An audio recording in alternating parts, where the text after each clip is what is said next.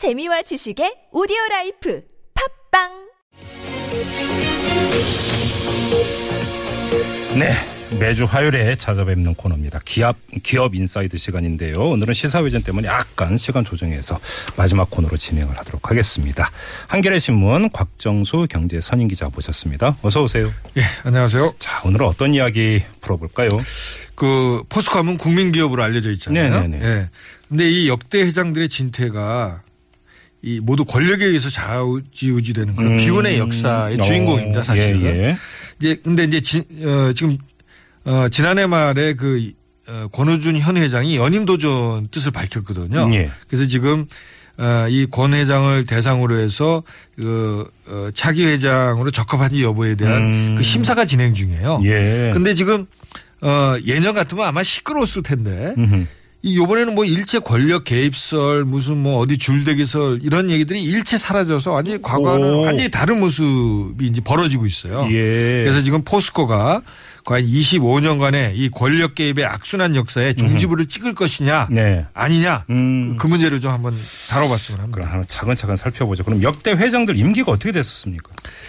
그러니까 되게 이제 이게 어 3년이 임기인데요. 네. 지금 아시다시피 이제 포스코는 대일 청구 자금하고 이제 국민들 세금을 모아서 1968년에 세워졌어요. 예. 그래서 이제 창사 이후에 지금 8명의 회장을 이 거쳐갔어요. 네. 지금 이제 8대 회장이 이제 권 회장인데. 아, 8대입니까, 지금이? 네. 네. 근데 지금 1992년 10월 달에 이때가 이제 YS 정부가 들어설 때 대선이 있었던 해입니다. 그렇죠. 네. 김영삼. 네. 김영삼. 대통령. 92년 대선이 있었습니다. 그렇습니다. 예. 그때 그 창업의 주역인 박태준 회장이 이 김영삼 후보가의 갈등 때문에 정계 은퇴와 함께 경영에서도 물러납니다. 예, 예, 네. 예. 그걸 시작으로 해서 2대 황경로, 3대 정명식, 4대 김만지, 5대 유상부, 6대 이구택 회장까지 예의 없이 권력의 입김으로 임기 중에 그냥 중도 하차했어요. 아, 다 못 채웠습니까? 그렇습니다. 예. 그리고 6대 회장인 정준영 회장도 2008년에 그 재선임 때 네. 아, 선임 때, 선임 때 이명박 정부의 실세로 불린 그 박영준 전 차관의 개입 의혹이 제기됐고 그랬어. 또 2014년 말에 박근혜 정부에서 임기 중에 쫓겨납니다. 또 수사까지 받았잖아요. 아, 그렇습니다. 예. 그리고 그 후임인 권호준 회장도 2014년 초에 김기춘 전 청와대 비서실장하고 비선실세 최순실 씨의 개입 의혹이 제기됐고요. 음흠. 그래서 사실 이제 따지고 보면 권력의 입김에서 자유로웠던 회장이 8명 중에서 아무도 없었다는 거예요. 어. 이게 그 포스코의 비운의 역사입니다. 사실. 정치 권력에 휘둘렸다 한마디로 이렇게 정리될 수 그렇습니다. 있는 거잖아요. 왜 네. 그랬을까요? 그러니까 포스코는 이제 국영기업에서 민영화 됐잖아요. 네. 그럼 민영화 됐으면 정부가 손을 놔야 되는데 네. 흔히 이제 주인 없는 기업이라고 그래가지고 음. 다른 재벌 기업에는 이제 지배주주 흔히 뭐 우리가 뭐 총수 뭐 어 뭐 심지어 오너라는 이제 잘못된 표현까지 쓰는데 이런 것과는 달리 주인 없다고 보니까 이제 정부가 이제 마 민영화된 다음에도 좌지우지했던 겁니다. 네. 그래서 사실 청와대가 포스코 주식이 정부가 단 한 주도 갖고 있지도 않은데 인사에 개입한 거죠. 음흠. 이건 엄연한 불법이고 시장 경제 원리를 부정하는 거죠. 예. 그래서 이제 권력이 이렇게 인사에 개입하는 것은 말 잘 듣는 회장 앉혀놓고서 음. 각종 이권을 챙기기 위한 것이었습니다. 음. 이게 포스코가 지금은 현대제철이라는 일관 제출서를 갖춘 경쟁사가 있지만 그 전에는 사실 독점 기업이었거든요. 그러니까 쉽게 얘기하면 떡고물을 나눠 가진 거예요. 그러니까 지난번에 이명, 이명박 회, 에, 대통령의 친형인 이상득 전 의원이 그 지인들에게 포스코의 그 외주 협력사의 그렇죠. 예, 예. 경영권을 예, 예. 예? 예. 넘겨주도록 해서 뭐 26억 원의 이득을 취했다. 이것 때문에 2015년 말에 기소됐잖아요. 그랬었죠. 이게 전형적인 사례입니다. 예? 근데 뭐 요즘 뭐 이 이른바 박근혜 최순실 게이트 나오는 거 보면은 박근혜 대통령이 뭐 재벌 총수 불러가지고 그 회사 누구누구 잘라라 이렇게까지 지시했다라는 보도가 나왔잖아요. 그래서 사실 재, 박, 재벌에 대해서도 그런데 포스코에 대해서는 어떻게 했을까? 근데 저 이제 웃기는 거는 예. 박근혜 대통령이 포스코를 이렇게 권력의 전리품을 해서 유린당하는 거를 음. 굉장히 개탄했다고 그래요. 왜냐하면 아, 언제? 아버지인 부, 그 박정희 대통령이 진짜 그 음. 만든 만든 기업인데 네. 이걸 지금 이렇게 엉망진창 되느냐에 대해서 화를 냈다는데 네. 사실 요번에 그 미래와 K 스포츠단 음. 스포츠 재단 또 어, 최순실 씨의 그 전행 과정을 보면 박근혜 대통령 거의 조폭 수준이죠. 그렇죠?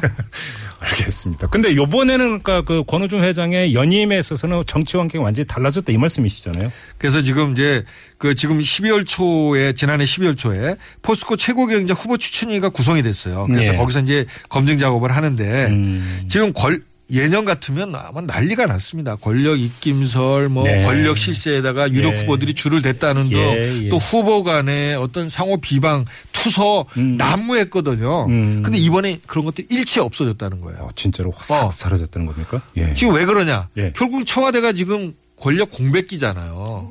충무 정지 상태니까. 그러니까 거기서 지금 장난을 못 치는 거고 음흠. 그러다 보니까 그 사람들에게 줄을 대서 그동안 유력 후보들이 뭐 어, 뭐, 운동하고 이런 것들 자체가 지금 경거망동하기가 어려워진 상황의 반영 아니냐는 겁니다. 지금. 지금 이 게이트 국면에서 또 줄대려고 하면 그렇습니다. 그게 좀 이상한 거죠, 오히려.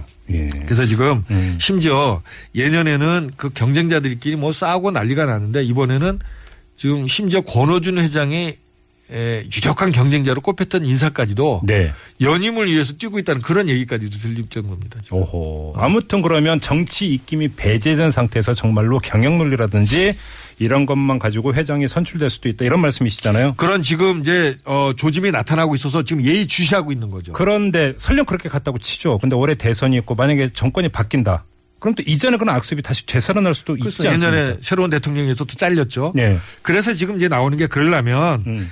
그 권력 개입의 악순환을 단절하기, 단절하기 위한 두 가지 조건 중에서 최초 선임 과정에서의 이 권력 개입 그것은 요번에 차단이 된다 하더라도 네. 또 하나의 조건 그건 뭐냐면 새로운 정권에 의해서 회장이 임기 중도에 하차하는 이 음흠. 비운의 악순환도 끊으려면 어떻게 해야 되느냐 그렇죠. 후보 추천위가 철저히 검증을 해야 된다는 겁니다. 예, 예, 예. 그래서 애초부터 문제 소지가 있는 사안은 걸러내 가지고 예.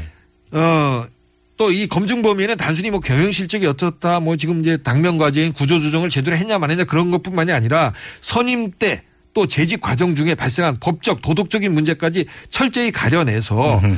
그런 소지를 주지 말아야 된다는 거죠. 예, 예. 근데 이제 이명우 그 CEO 어, 최고경제 후보 추천위 의장도 이를 어 감안해 한 것 같아요. 그래서 최근에 이제 언론 기자들하고 만난 자리에서 네. 이 특검 수사를 포함해서 권 회장 관련 리스크도 충분히 점검할 것이라는 얘기를 했는데 네. 진짜 이것이 관건인 것 같습니다. 그런데 아시다시피 최순실 국정농단 의혹 관련해서 포스코에 대한 특검 수사가 이루어지고 있잖아요. 네네네. 그게 변수일 것 같아요. 보면. 어, 그게 왜 변수가 됩니까?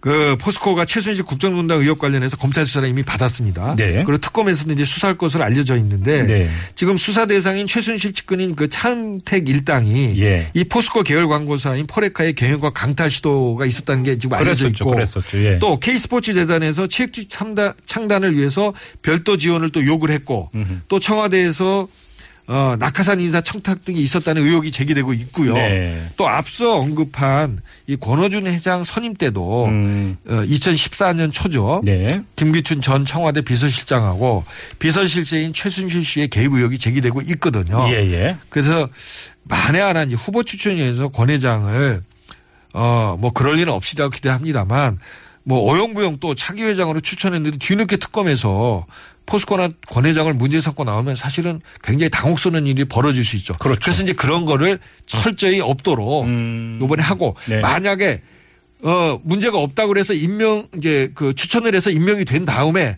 새로운 권력에 의해서 또 과거처럼 중도에 뭐 나가라 마라 이런 얘기가 나오면 네. 사실 이 후보 추천위원회 구성했던 그 사회이사들이 앞장서서 그거를 방패막이로 나서야 된다 이런 주장이 나오고 있습니다. 여러 가지로 좀 의미가 있을 것 같은데 또 하나는 잘못 그, 그 어설프게 줄대거나 뭐 함부로 입김 불어넣으려다가 어떻게 되는지 한번 그 모범을 보이는 이런 측면도 있다고 봐야 되겠죠. 잘 봐라. 예. 큰일 난다. 이 강력한 메시지를 던지는 이런 의미도 있다고 봐야 되겠죠. 알겠습니다. 자, 기업 inside 여기서 마무리하죠. 수고하셨습니다. 예, 감사합니다. 네, 곽정수 한겨레 신문 경제 선임 기자와 함께 했고요.